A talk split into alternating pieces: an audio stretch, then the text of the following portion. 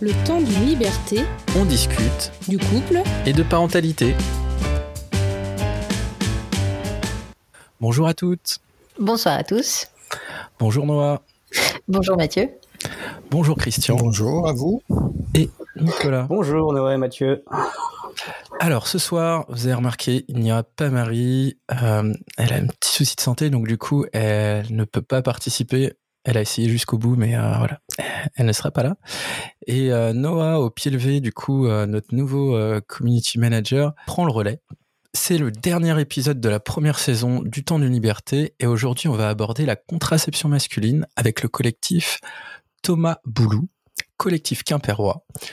Euh, Est-ce que vous pouvez présenter du coup le collectif, la création, les actions?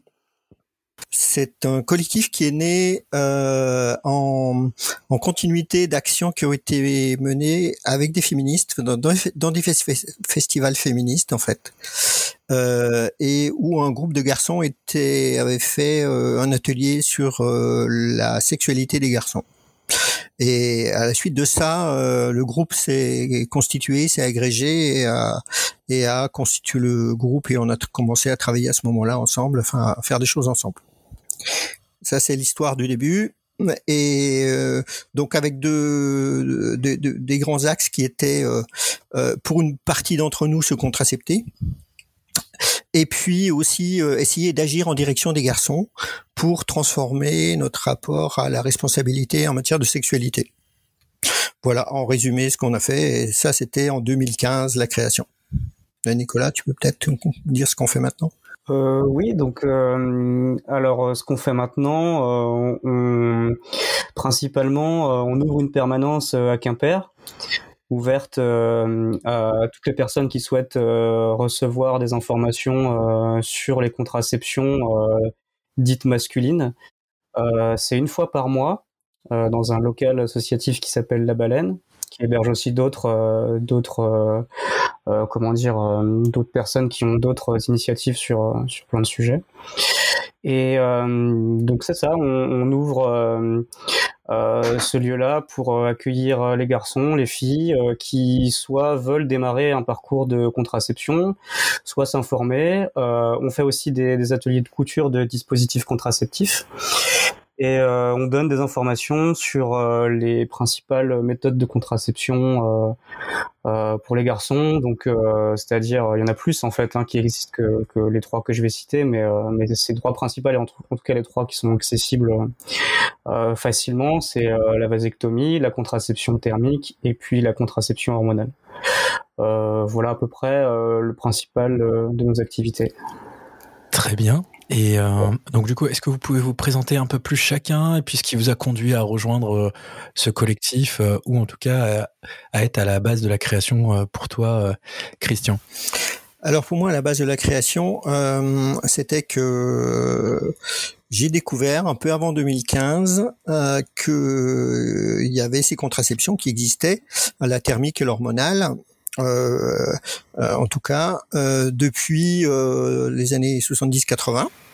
Et il se trouve que dans les années 70-80, avec ma compagne, on cherchait une contraception pour moi, parce que c'était un peu compliqué pour, pour ma compagne et que évidemment tous les médecins à l'époque comme c'est encore probablement le cas aujourd'hui, peut-être un peu moins, répondaient que ça n'existait pas.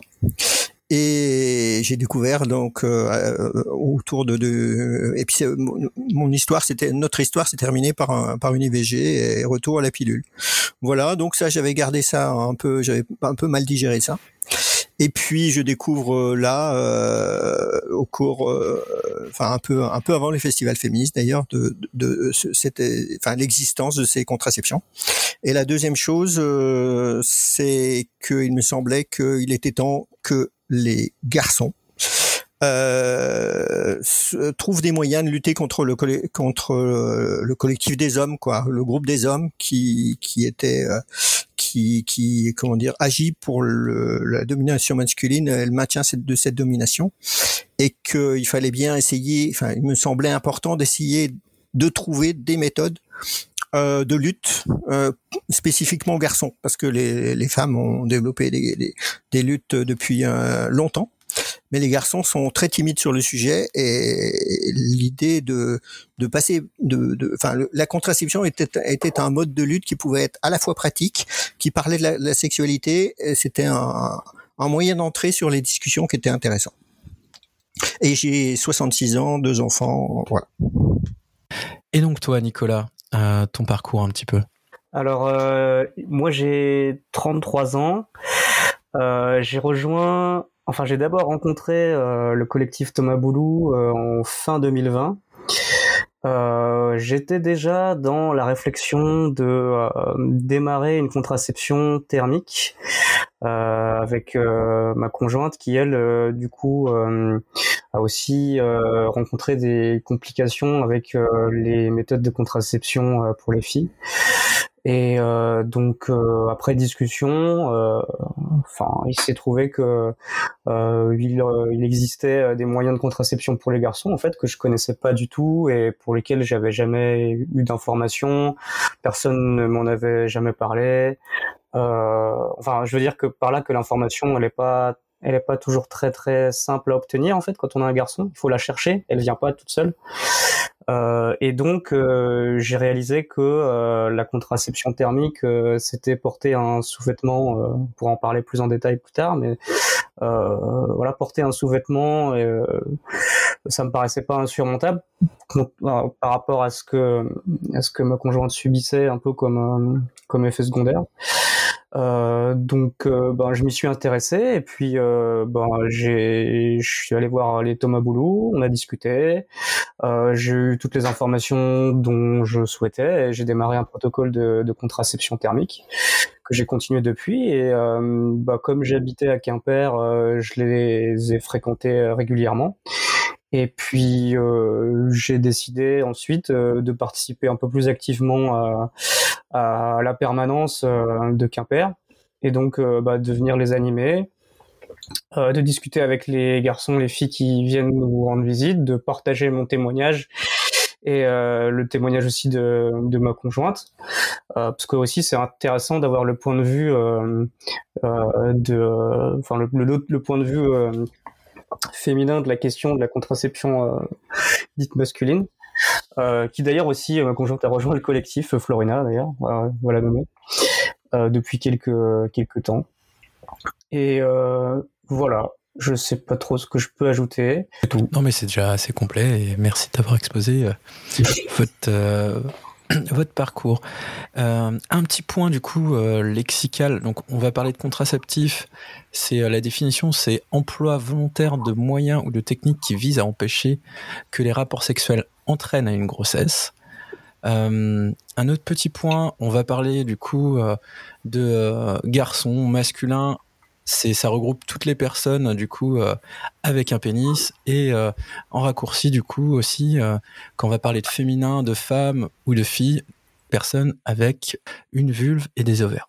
donc on va enchaîner par un petit point historique parce que ça paraît intéressant de savoir d'où on part en tout cas et je vais du coup laisser Noah commencer ce point-là. Donc euh, pour ce petit point historique, euh, on a euh, jusqu'à l'apparition en fait de la contraception féminine médicalisée, la question masculine avec trois méthodes anciennes. Il y avait l'abstinence, le retrait, donc qui est enseigné à partir du XVIIe siècle aux femmes, même si cette méthode reste surtout masculine, et enfin le préservatif qui a fait son apparition au milieu du XVIIIe siècle. Et alors, un petit point, euh, une petite anecdote là-dessus, euh, juste sur euh, le côté méthode du retrait, tout ça. Je fais un, j'enregistre à côté les mémoires de ma grand-mère et on est venu à parler de ça. Et je trouvais ça quand même assez hallucinant de, pouvoir se, se baser uniquement sur ce fait du coup de d'observation de cycle, tout ça. surtout nous dans la génération, dans les générations dans lesquelles on vit où c'est très très médicalisé quoi. On va enchaîner du coup en 1930 et 40, euh, les firmes pharmaceutiques se lancent dans les recherches de fabrication euh, d'hormones masculines, euh, mises en pratique dans l'armée allemande pour contrer les, les, problèmes de fertilité et renforcer l'image d'une armée d'hommes virils, puissants et performants. Merci le patriarcat. la capacité de reproduction. les recherches qui s'arrêtent avec la fin de la guerre, cette dynamique de recherche fragmentée et réduite dans le temps et augmente la difficulté de la contraception masculine médicalisée. En 1950 euh, seulement naît la possibilité hormonale pour les hommes dans une recherche de maîtrise de la fécondité. En 1967, il y a la loi Neuwirth qui autorise la prescription libre de contraceptifs en France. On glisse du coup, euh, il y a un glissement de la charge contraceptive du côté des femmes. Et en 1970, euh, naissance du mouvement de libération des femmes, qui n'est pas dans l'opposition homme-femme, mais dans la réunion en non-mixité avec euh, la réflexion des hommes euh, et leur rôle dans leur société. Pendant les réunions, les hommes s'occupent des enfants, parlent entre eux, euh, une volonté de s'interroger sur leur propre manière d'être dans le sens personne euh, dans le monde en écoutant euh, la pertinence des énonciations féministes et la répartition euh, des rôles en fonction du genre. Interrogation due au rapport de leur identité masculine transmise, relation au père et culture de leur genre. Mais c'est aussi dans l'air du temps, la jouissance libre, pas de contraintes, mais des questions dans la carence contraceptive. Arrive la revendication pour un partage de la contraception et donc naissance de Ardecom. Alors, il me semblait que là-dessus, euh, Christian, tu pouvais nous, euh, donner quelques éléments euh, sur, sur ce mouvement-là. Oui, alors j'ai pas participé à cette à ce mouvement, euh, mais on a pas mal de contacts avec euh, des militants d'Ardecom qui sont en fait qui se qui sont mis en sommeil en fait euh, euh dans les fin des années 80 avec les périodes la période SIDA qui a éteint un peu le, la, la, la, dynamique, la dynamique qu'il y avait à ce moment-là. Donc Ardecom, c'est l'association pour la recherche et le développement de la contraception masculine. Euh, c'est le, le sigle. Euh, et euh, bah, je pense que tu as dit l'essentiel. Enfin, Ardecoms a, produit des articles, des journaux. Et je rappelle qu'il n'y avait pas Internet à ce moment-là, hein, ça se faisait par courrier. Et puis, je ne sais pas si vous alliez en parler, mais Ardecom a développé à ce moment-là, enfin, il y a eu deux courants. Euh, il y a eu les Toulousains qui ont, ont travaillé sur la sur la sur la méthode thermique, ils ont découvert la méthode thermique. Enfin, ils sont et puis euh, les les plutôt les Lyonnais et les Parisiens qui ont qui ont qui se sont penchés vers la méthode hormonale. Chacun d'eux avec un médecin référent. Euh, mieux c'est à Toulouse pour la thermique et Jean-Claude Souffir à à, Paris euh, pour l'hormonal.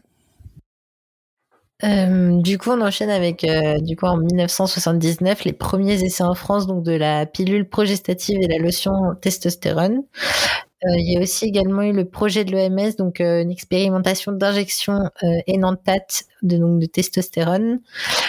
et comme nous l'a dit Christian du coup tout à l'heure, le docteur Mieuxet aussi en cette année-là beaucoup avancé dans la recherche de la contraception masculine non hormonale, donc avec le slip serré et le réchauffement des testicules. Euh, cependant, il y avait quand même des freins économiques et culturels pour ces trois méthodes. Donc en 1985, euh, il y a donc, euh, comme l'a dit Christian, il y a une démobilisation progressive au sein de l'art des coms par l'apparition du SIDA qui prend énormément, énormément de place. Euh, en 2001, du coup, il y a eu la légalisation de la vasectomie à visée contraceptive en France. C'était une grande avancée. 2012-2013, reprise de l'association à partir de groupes de parole encore actifs. Euh, sortie du livre euh, de J.C. Soufir et de docteur Mieuxet de l'existence du protocole de l'AMS. Donc là, on est un peu sur l'historique. on voit que c'est il n'y a pas si longtemps, voilà, qu'il y a une méthode euh, comme la vasectomie qui euh, est légalisée euh, du coup en France. Christian, du coup, tu voulais ajouter quelques éléments? Oui, je voulais, dans l'historique, dans la reprise, il y a un élément qui a été important en fait.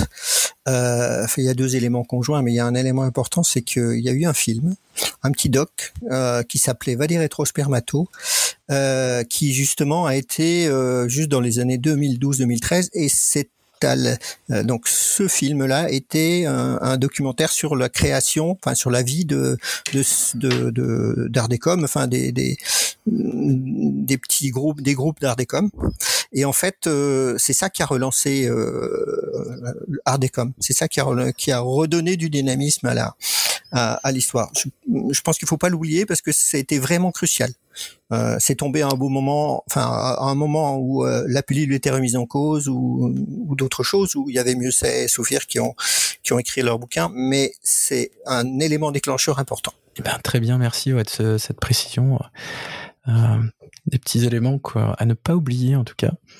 Euh, et on pourrait peut-être même parler du coup de euh, d'après 2000 2012-2013 du coup avec euh, de nombreux collectifs là qui sont euh, qui sont montés euh, comme le vôtre mais aussi Garcon l'association on trouve différentes associations plutôt locales assez localisées en, en, France qui se montent et qui promeut en tout cas la la contraception dite masculine.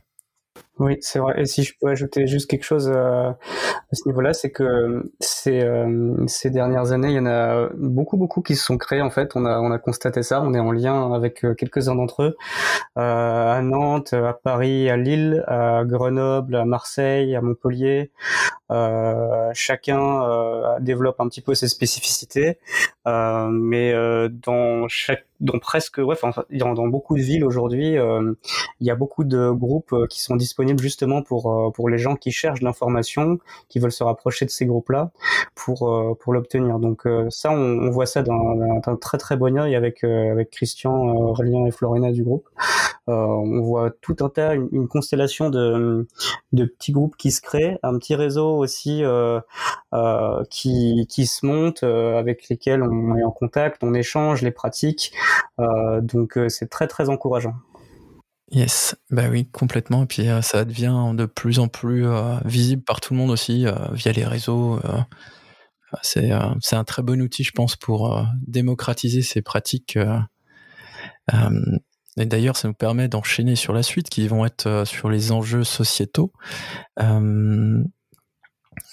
Vous, de votre côté, euh, sur euh, le collectif, euh, comment est-ce, que vous avez ciblé du coup ces enjeux sociétaux liés à, la contraception masculine?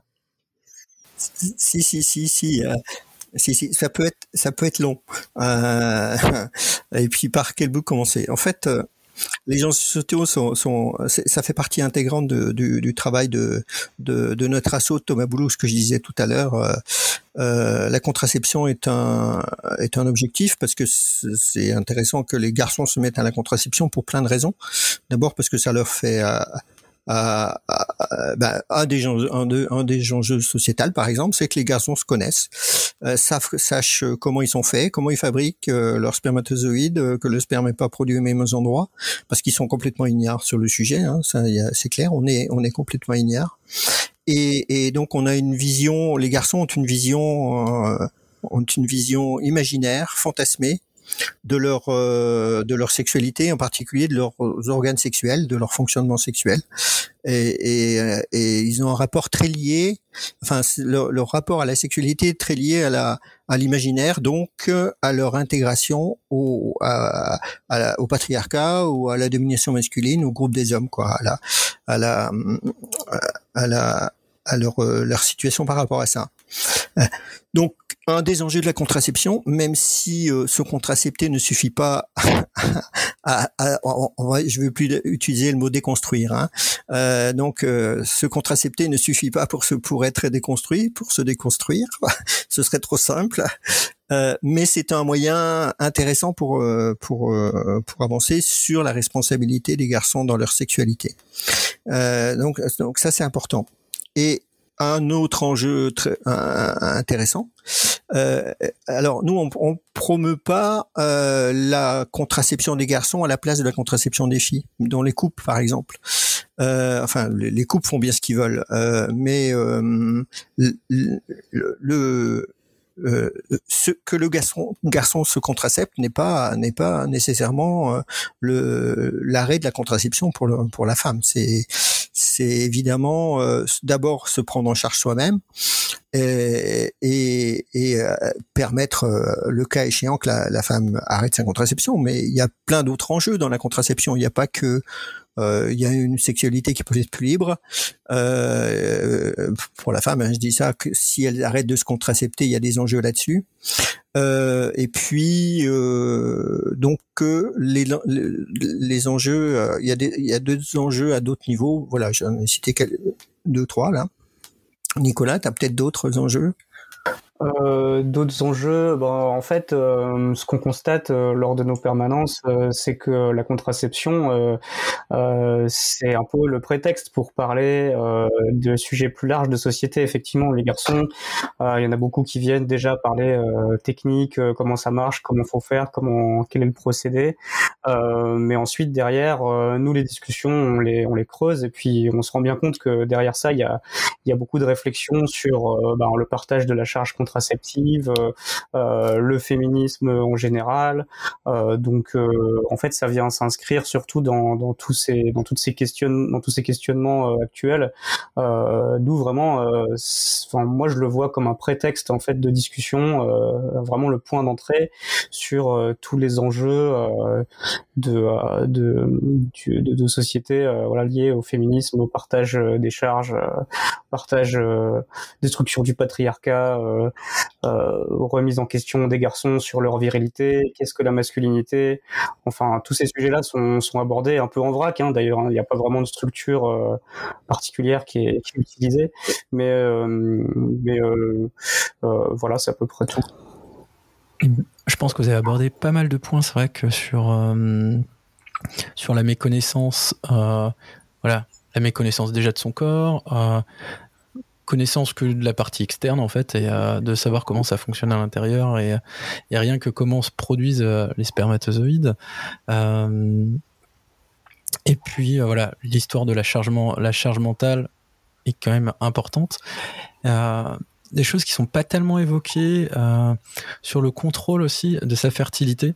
Je trouve que c'est quelque chose qui qui est pas tellement en, jeu, bah, qui est pas tellement qui est pas tellement abordé et pour autant, quand on en discute un petit peu, euh, bah, on se demande, euh, comme si la grossesse n'était qu'un n'était qu'un petit, euh, un petit, un petite chose en fait qui était une, une, conséquence d'un rapport sexuel entre guillemets quoi. Euh, Christian, du coup, tu voulais rebondir sur ce que je disais?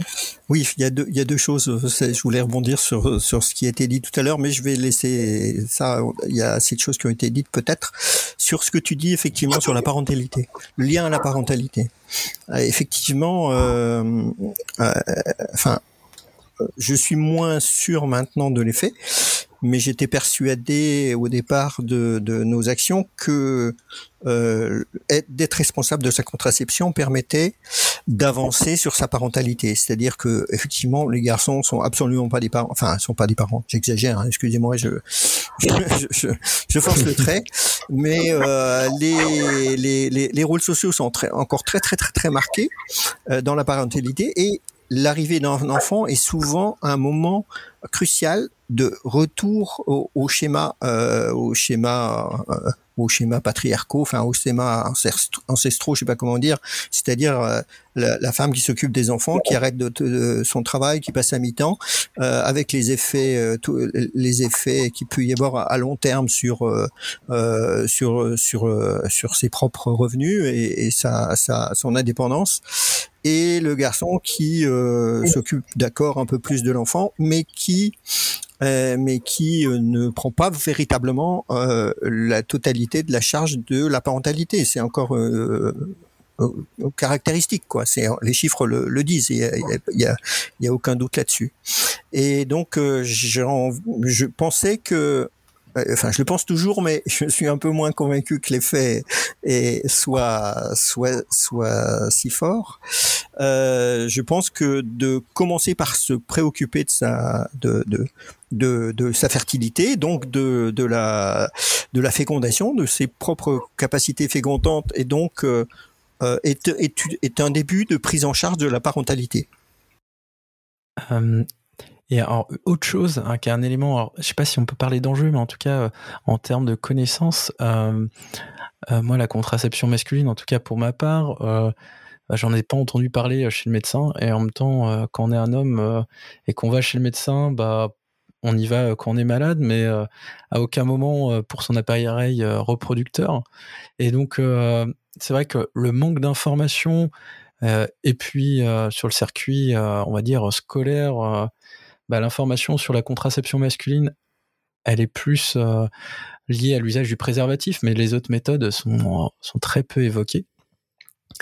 alors que chez les, les personnes avec, avec des ovaires, très vite elles peuvent, elles peuvent être sous pilule aussi pour une gestion, gestion hormonale en fait de, bah, de tout ce qui est gestion des règles, mais aussi de l'acné, tout ça quoi.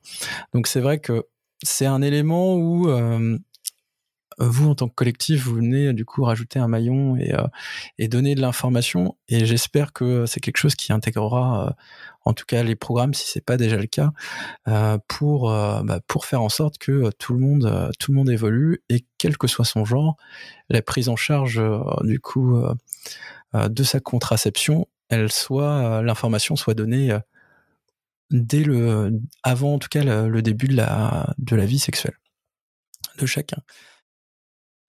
Et voilà, on est arrivé à la fin de la première partie de cet épisode sur la contraception masculine. On espère que vous avez passé un bon moment et que vous avez apprécié l'écoute. Et on vous invite dans un premier temps à déjà partager et diffuser l'épisode autour de vous si euh, vous avez apprécié. Et évidemment, on se retrouve dans deux semaines pour la suite et fin de notre épisode. En attendant, comme d'habitude, vous pouvez nous joindre sur Insta, sur Facebook et à notre adresse mail le temps d'une liberté tout attaché à gmail.com.